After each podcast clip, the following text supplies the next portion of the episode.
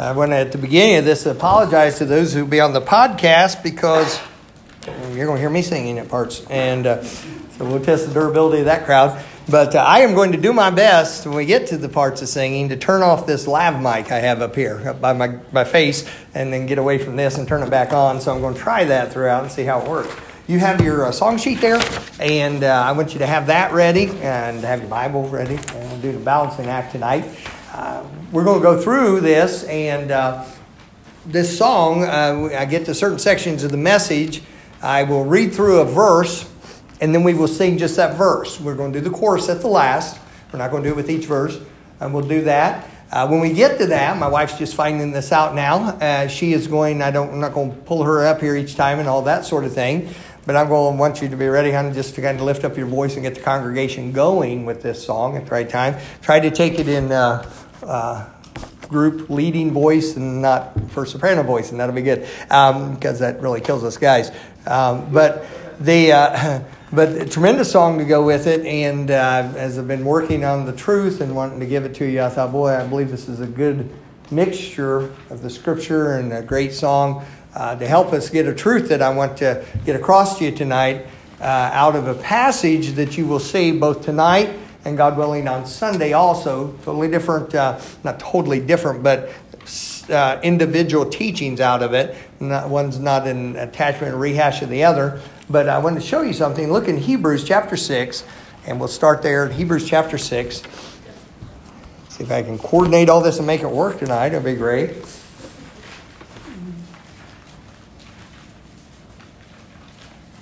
I like being able to come to the house of God and enjoy the house of God. And uh, I like us to have a lot of variety. I, one of the main things I appreciate about, appreciate about my wife, my wife can cook a lot of different types of food. I had stuffed peppers once this week, and that was good.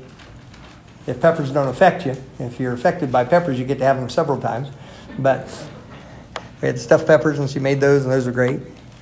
And tonight, I had uh, some zucchini, fresh zucchini, and uh, green beans, baked potato. Oh, yeah. She grilled them, or, or actually put it on the stove. Portobello mushroom did it sort of like a hamburger had the tomato on top of that. Because I may just go home and get seconds while y'all have church, right? But I like the variety of it, and, and as a pastor, I want you to be able to come and have a variety. Come in and uh, from the Word of God and keep it fresh for you. Let you enjoy the Word of God. Let our church be a sanctuary, place where you come and get the blessing that you ought to get. And uh, I love it very, very much so. Okay, Hebrews 6, and uh, let me show you the particular passage, if you will. Look in verse 17. It says, Wherein God, willing more abundantly to show unto the heirs of promise the immutability of his counsel. In other words, it cannot be changed. Confirmed it by an oath, that by two immutable things, so two things that could not be changed, in which it was impossible for God to lie, we might have a strong consolation who have fled for refuge to lay hold upon the hope set before us. So we fled from the wrath to come. We fled from the condemnation of sin. We fled to the hope set before us, the Lord Jesus Christ, salvation in Him. And we, we fled there, and we have strong, immutable, unchangeable counsel and consolation because of it.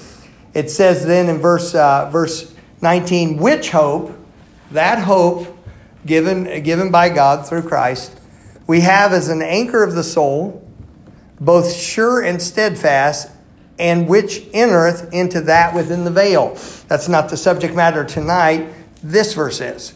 Whither the forerunner is for us entered, even Jesus, made a high priest forever after the order of Melchizedek.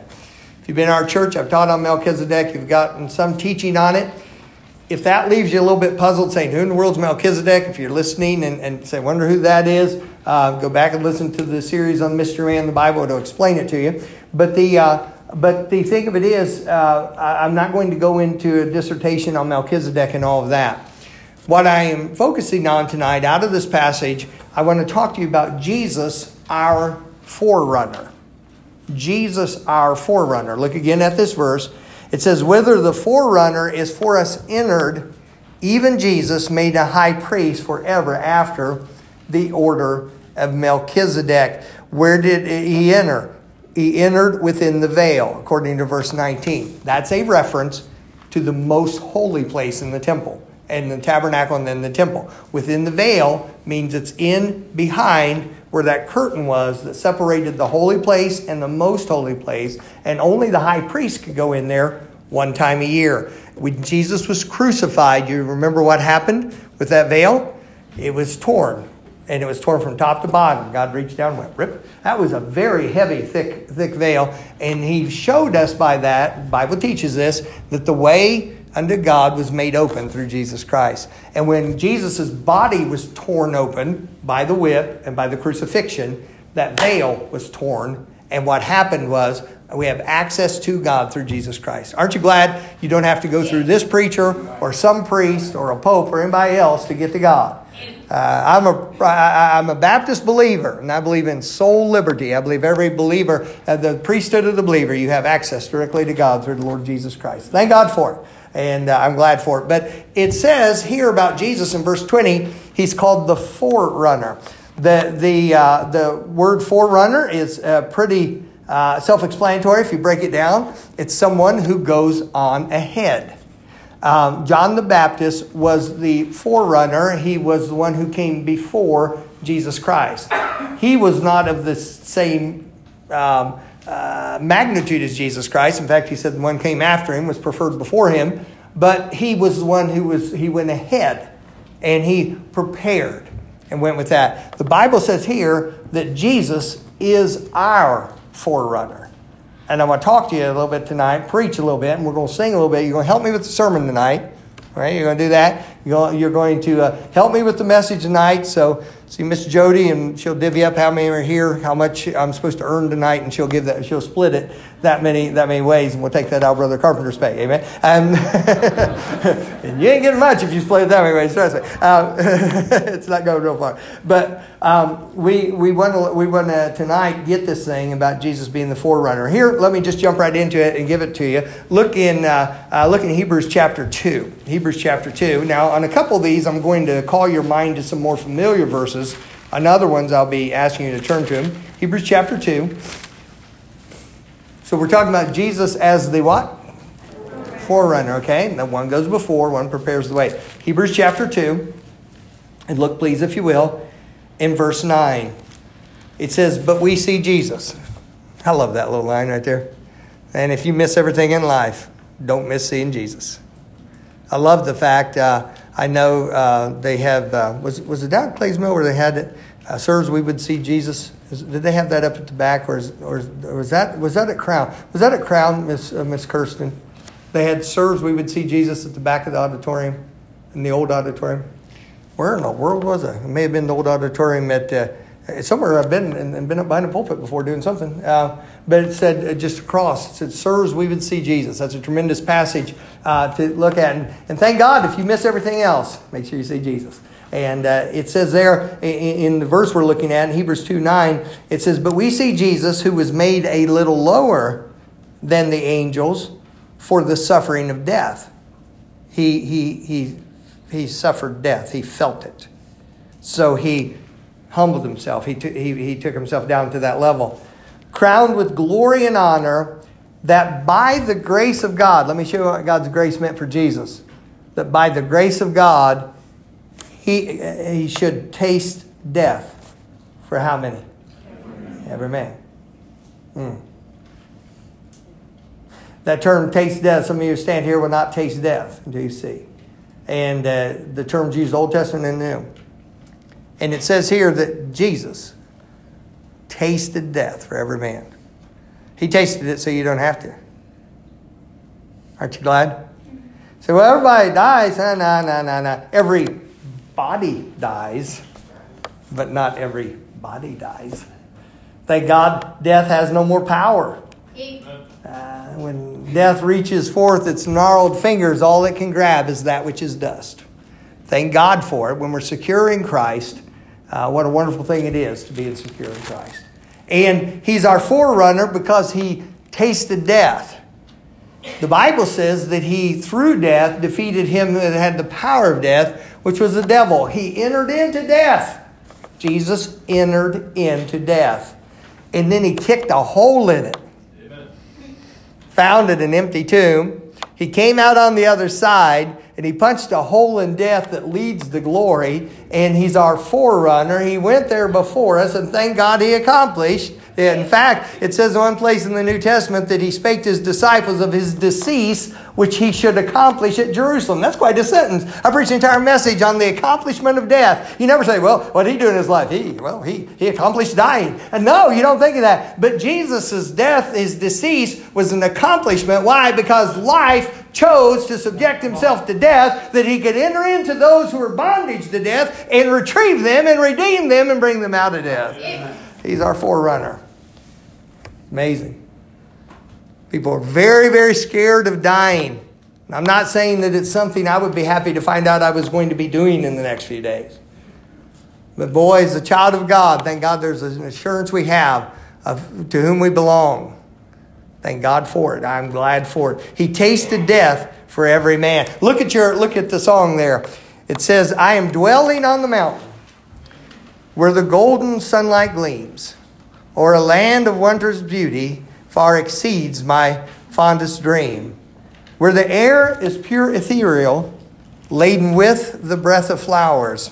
They are blooming by the fountain neath the amaranthine bowers. We're going to sing that together, and I'm going to turn this part off just so as not to offend the brethren. And uh, well, I started us on that, so if you can get us on key with it.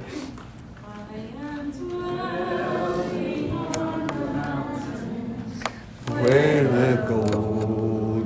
sunlight gleams o'er a land of wondrous beauty, far exceeds my fondest dreams, where the air is pure ethereal, laden with the breath of flowers. They are blooming by the fountain, neath the amaranthine bowers. I said he's the forerunner for all mankind. Then let me say to you, he plainly declared himself as our forerunner. He declared it. Here's what he said I go to prepare a place for you. He said, Well, he said that to his disciples. Well, aren't you one? He said, Well, he said that to his followers. Well, aren't you one? Brother Dan, I did turn this back on. I think I'm good. So I'm getting, I'm remembering it up here. Uh, the, uh, well, sure you are. You just didn't live at the time when he was here in the flesh, but that makes you no less a disciple of Jesus Christ. He said, Let not your heart be troubled. He said, I go to what? prepare a place for you. And if I go, I will come again and receive you unto myself why that where you may be with me also. He was our forerunner and uh, declared that. Then you know what he did? He lived it out on the cross. Tell you what i mean by that. The two thieves there one on either side. Both of them started out mocking him. But during part of that one of them something changed there. And he looked over. Imagine how hard it was to even talk? He looked over at that one that, that said to him, he said, Lord, remember me when thou comest in thy kingdom. Isn't that amazing? That, that, that thief believed in resurrection. I feel like somebody's butchered till you can't even tell he's a man and say, Will you please help me? Well, that old boy saw something, didn't he? And so, what did Jesus say to him? Today shalt thou what? Be with me. Where? Hold on now. Watch this while later, that's coming on towards evening, and the soldiers come. Do you know what they come to do? Break the legs of those on the cross. Why were they coming to break the legs on those on the cross? Because when they broke the leg, it would hasten their death. No longer able to push against a spike, I can't even comprehend that kind of pain. They would drown in their own fluids. They were sure to suffocate. Once the legs were broken, they would fall full, full weight down onto the arms, and that would kill them. Jesus, prior to that soldier coming, had said, It is finished. He chose the time he would die. Although murder was in the hearts of those who nailed him to the cross, Christ gave himself. He laid down his life and he took it up again. And when they came, he was dead, but they wanted to make sure they could report he was dead, but yet the prophecy was that not a bone of him could be broken. So what happened? Took spear. Where'd they punch the spear in? Right At his heart, didn't he? What flowed out on that? Blood and water. They pierced the pericardium sac in order to get that to happen. What was the spear made of? Do you know? Iron. They brought this thing spear. What was this? Whole thing going on. You know what was? This thing was the uh, the spear going on. We assume it was iron. It was a it was a spear. The spear of man's hatred. When Jesus's blood and the water flowed out, what it did, it covered the hatred of man. He was already dead. You say, okay, preacher, what's the deal with that? He's our forerunner.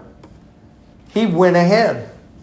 He chose to do that. Why? So that he could prepare a place for us and then he would come back and receive us unto himself. Um, it was a year ago, year ago in March on the 16th when when it came for my mom. He might come for us all with the trumpet. That'd be a great thing, wouldn't it? But one thing's for sure. Whichever way we go, we know we don't know the means by which we will go, but we do know with whom we will go. Thank God for it. He's our forerunner. He's gone ahead of us. Look at the second verse in your song. I can see far down the mountain where I wandered weary years, often hindered in my journey by the ghosts of doubts and fears, broken vows and disappointments, thickly sprinkled all the way.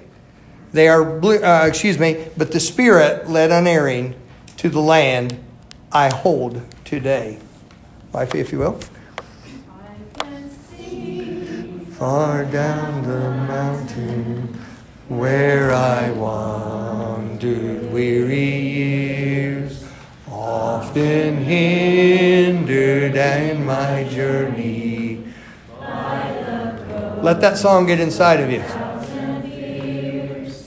Broken vows and disappointments thickly spring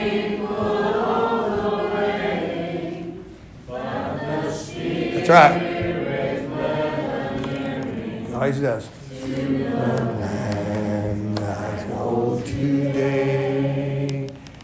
So he's the forerunner for all of mankind. He plainly declared himself as the forerunner, and then he lived it out on the cross. And then God had promised to go before his people and to lead them. Uh, promise was given in Deuteronomy 31 8, and through Moses unto Joshua and the people of Israel, these words were given. Listen carefully to them. And the Lord, He it is that doth go before thee. He will be with thee. He will not fail thee, neither forsake thee. Fear not, neither be dismayed. That was Moses. Moses had heard from God that Moses was not going to get to lead these people into the promised land. Do you understand? For 40 years, Moses had been their leader in a way like no other human ever led a group of people like that. And now, at the point of what seemed greatest need, he's no longer going to be there. It's going to be Joshua. Do you know what Joshua's job was? Of course, he had led in battle in that, but Joshua's job was taking care of Moses. And when Joshua had a question, he would turn to Moses for it. Now, Joshua's going to be leading the people. Moses is not going in. He's going to go up, he's going to see the promised land, and then God's going to cause him to die with his natural force unabated and his eyes not dimmed at 120 years old. God Himself will bury Moses, according to the scripture. And what happens there, uh, they're getting ready to lose their leader, and Moses says some final words to him by the Spirit of God. And he says, I want to tell you something. He said, God's going to go before you. You know what he's doing? He's pointing and saying, It's not me, Moses. Moses' strength didn't split the Red Sea. Moses' strength didn't call down the plagues on Egypt. Moses' strength didn't bring the manna in the wilderness. Moses' strength didn't take the bitter waters of Marah and make them fresh. Moses' water didn't stri- uh, Moses' power didn't strike the rock and bring forth uh, water. Moses' power didn't do it. It was God. Moses was just an instrument. Like the rod that Moses carried, it went from being Moses' rod to the rod, to the rod of God. The only thing that made that rod special was God made that rod special. and Moses is going to be gone. And he said to his people, he said, God's going to go on before you. Thank God for it. My, my sister made a statement to me. She looked at me, and, and she wasn't being playful with this. It's, it's the way we communicate. But she said, You do realize we're the old people now. I said, Sis, you're four years older than me. You're the old people. you're 60. I'm not. And uh, she, uh, um, her, by the way, her motto is New Decade, New Adventures. And uh, so there you go. But suddenly you realize of the generation before us, my Uncle Ed is the only one remaining, and he is not in good health at all. His heart is completely dependent on his pacemaker. And uh, I know your mother, uh, that, that situation also, thought of her with, with that. Um, strange. I had heard somebody say a number of years ago, said it's a strange thing when there's no longer a generation in front of you that you knew. I don't even hardly have a generation of preachers in front of me anymore. But you know who's still in front of me? God. Every day, all the way. And he took his saints before us home, and he took care of them in their hour of need, and he crossed the river with them and for them. And you know what? We can trust him too. And it's our privilege, it's our responsibility, it's our duty to follow God. Why? Because God's never been unfaithful to his people ever. And so he's a forerunner. He promised to go before his people and to lead them. You know how he did it? I thought about this. You read about that in the Old Testament. There was something that let them know which way they were supposed to go and when it was time to move and what direction to go. In the daytime, was God's presence. In the daytime, it looked like a pillar of cloud. It was a pillar of clouds, what it was, and that was there. Why? Directing them. When it said the pillar went up and started moving, it was time to go. Which way were they supposed to go? Whichever way the pillar went. Their job was just to follow. You ever sing that song? We think of it as a kid song. My Lord knows the way through the wilderness. All I have to do is follow. How many of you know that song very good? Well, I'll leave it sacred in your mind, not singing more of it. But they, uh, it is, and then at night, it's a pillar of fire. And uh, why? He was leading, leading his dear children along. Look in verse 3 of your song there. Um, I am drinking at the fountain where I ever would abide, for I've tasted of life's pure river. My soul is satisfied. There's no thirsting for life's pleasures. It just, it just doesn't matter anymore after a while. I mean, nice things are nice, but they're things, and that's all they mean. There's no thirsting for life's pleasures, nor adorning rich and gay, for I found a richer treasure, one that fadeth not away. Let's sing that, Mrs. Wife. Get us going on that, if you will. At the mountain where I never would abide, for tasted my Ah, sing it out, church. And my soul is satisfied. There's no thirsting for life's pleasures or adorning rich and gay, for I found a richer treasure, one Isn't that a wonderful truth? I saw that he's the forerunner for all mankind, and he's our forerunner, and he lived it out on the cross that he promised his people he'd go before him. And I'm glad that the Bible God put in our possession is also a forerunner for us. It reveals uh, uh, to us what we are to expect in our Christian walk. These are God's words. And God has given in His words a forerunner to tell us what to expect. Let me give you an example of this. Look in 1 Peter chapter 4. Don't lose your place.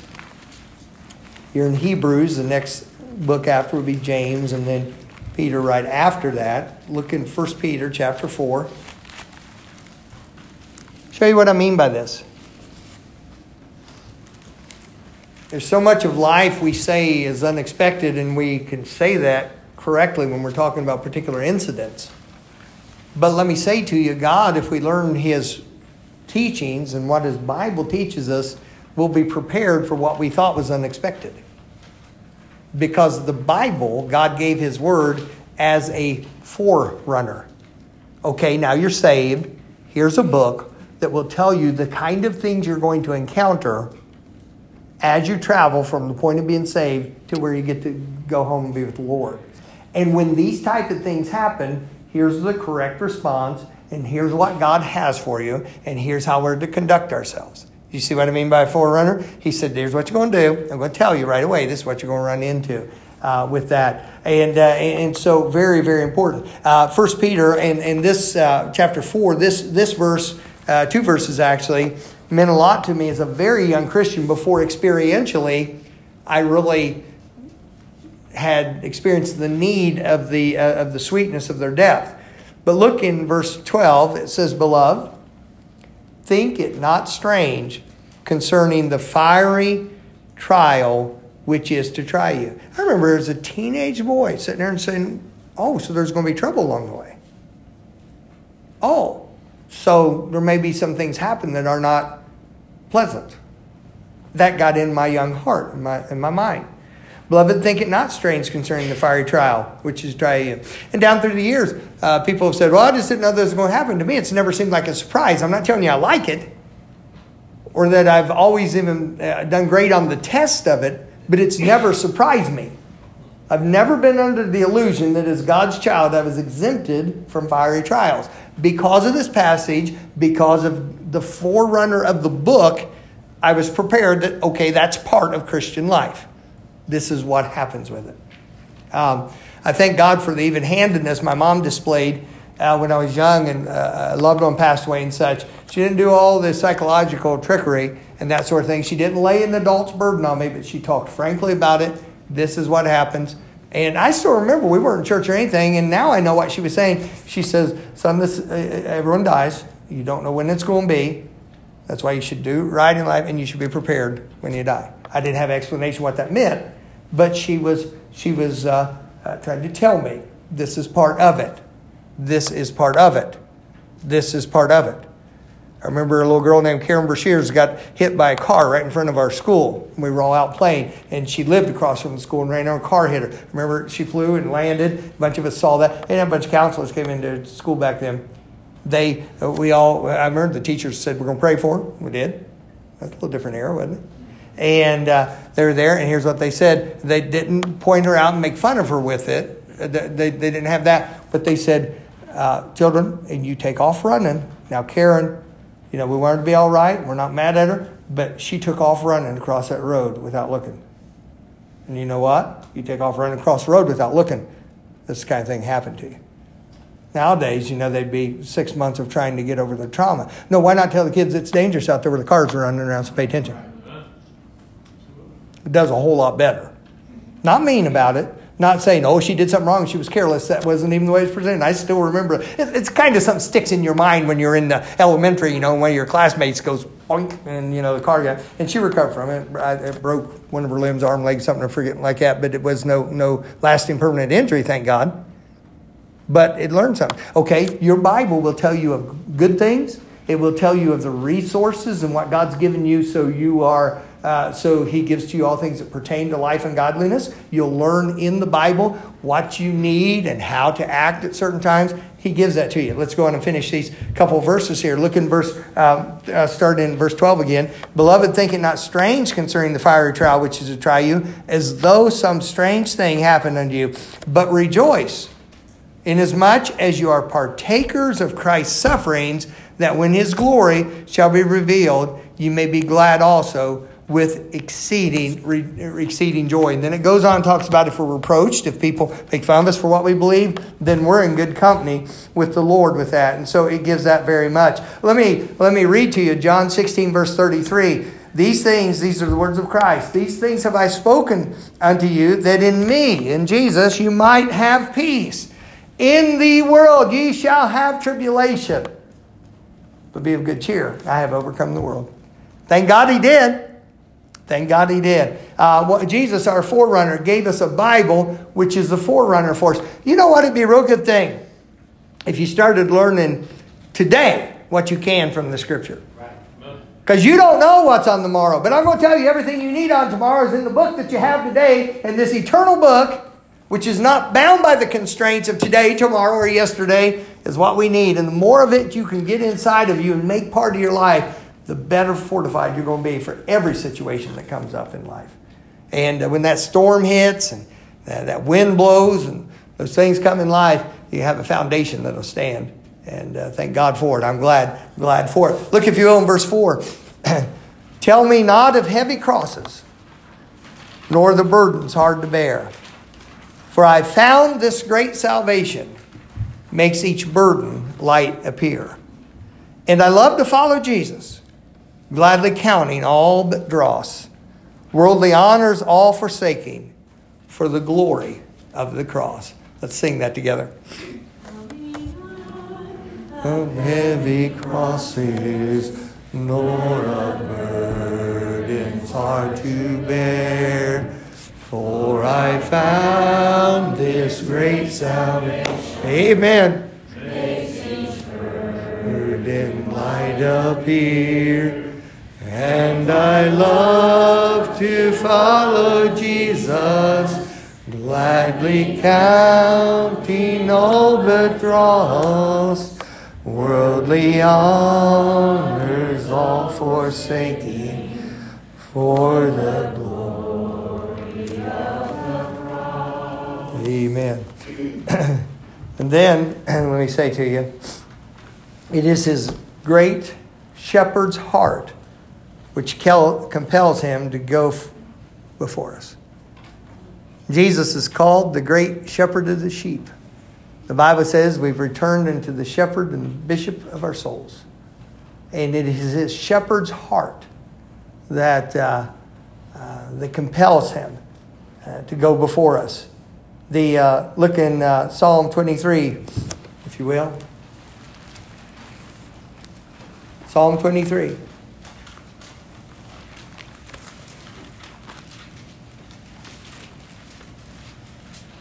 The Bible says of David that he was a man after God's own heart.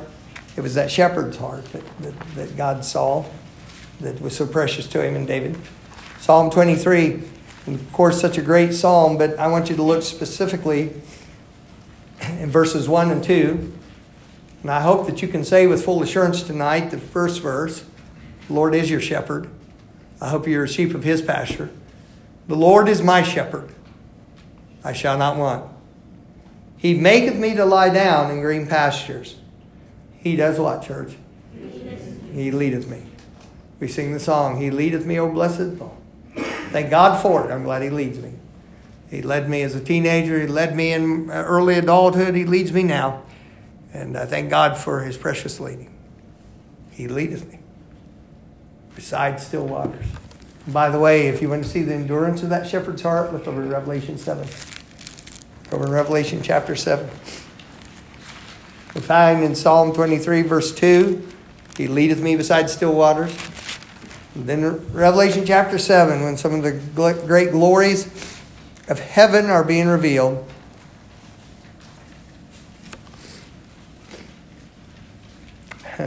Verse 13, and one of the elders answered, saying unto me, What are these which are arrayed in white robes, and whence came they? And then a very wise answer. I said unto him, Sir, thou knowest. And he said to me, These are they which came out of great tribulation, and have washed their robes and made them white in the blood of the Lamb. Therefore are they before the throne of God, and serve him day and night in his temple. And he that sitteth on the throne shall dwell among them. They shall hunger no more, neither thirst any more neither shall the sun light on them nor any heat. For the Lamb, which is in the midst of the throne, shall feed them and shall lead them unto living fountains of water, and God shall wipe away all tears from their eyes. In Psalm 23, the Lord's my shepherd, he leads me beside still waters. In Revelation 7, he leads his people to these eternal and everlasting waters of life. It's the heart of the shepherd that does that. Thank God for it. The same shepherd's heart is unchanged. He goes before us. Whether Jesus, the forerunner, is entered in, he went before us. He went before me and suffered my, my payment. He suffered for every cuss word I ever said, every vile thought I ever had, every wicked thing I ever did. He took it. And he defeated it. And he made me to become the righteousness of God in him. And he, by his power, presents me clean and holy to the Father, before whom I could not stand on my own merit. He went before me then. He goes before me in life. He's going to go before me in death. And when I get to heaven, he's still going before me. Look at verse 5 of your song. Oh, the cross has wondrous glory. Oft I've proved this to be true. When I'm in the way so narrow, I can see a pathway through. And how sweetly Jesus whispers, Take the cross, thou needst not fear, for I've trod the way before thee, and the glory lingers near. This verse we're going to do the chorus. Is not this the land of Beulah? Blessed, blessed land of light, where the flowers bloom forever and the sun is always bright. It's not a geographical location on this earth, it's in the presence of God where the land of Beulah is. Why, if we lift up your voice and let's sing that last verse and chorus together. Has wondrous glory, oft I prove this to be true. When I'm in the way so narrow, I can see a pathway through. And how sweetly Jesus whispers, Take the cross, thou needst not fear, for I've trod the way before thee, and my glory lingers near. He is not this Blessed, blessed land of light, where the flowers bloom forever, and the sun is always bright. Father, thank you for your words tonight. Thank you for putting that song on someone's heart. We don't even know for sure whom. Thank you that we have it tonight. Thank you for the rich heritage of the people of God. Thank you that you go before us. Help us to keep our eyes ever on you, not to devise our own ways or scheme our own path, but Lord, may we be content to follow you, whether it be in poverty or in wealth, or Lord, whether it be in trial or blessing. May we count you worthy of following at all times and all places. Bless your people tonight with a heart towards you, please. Amen. Let's stand together. Why don't you come as we have song invitation? Why don't you come on the first note invitation tonight? And if tonight you can't say the Lord is my shepherd, for you don't know him as such, would you just set aside pride, fear, and discomfort and say, I'm not going to leave this place tonight without knowing that I know that Jesus Christ is my Savior? Come and let one of us know so we can pray with you and you get this thing settled once for all. Why don't you come tonight? Join these who are here already.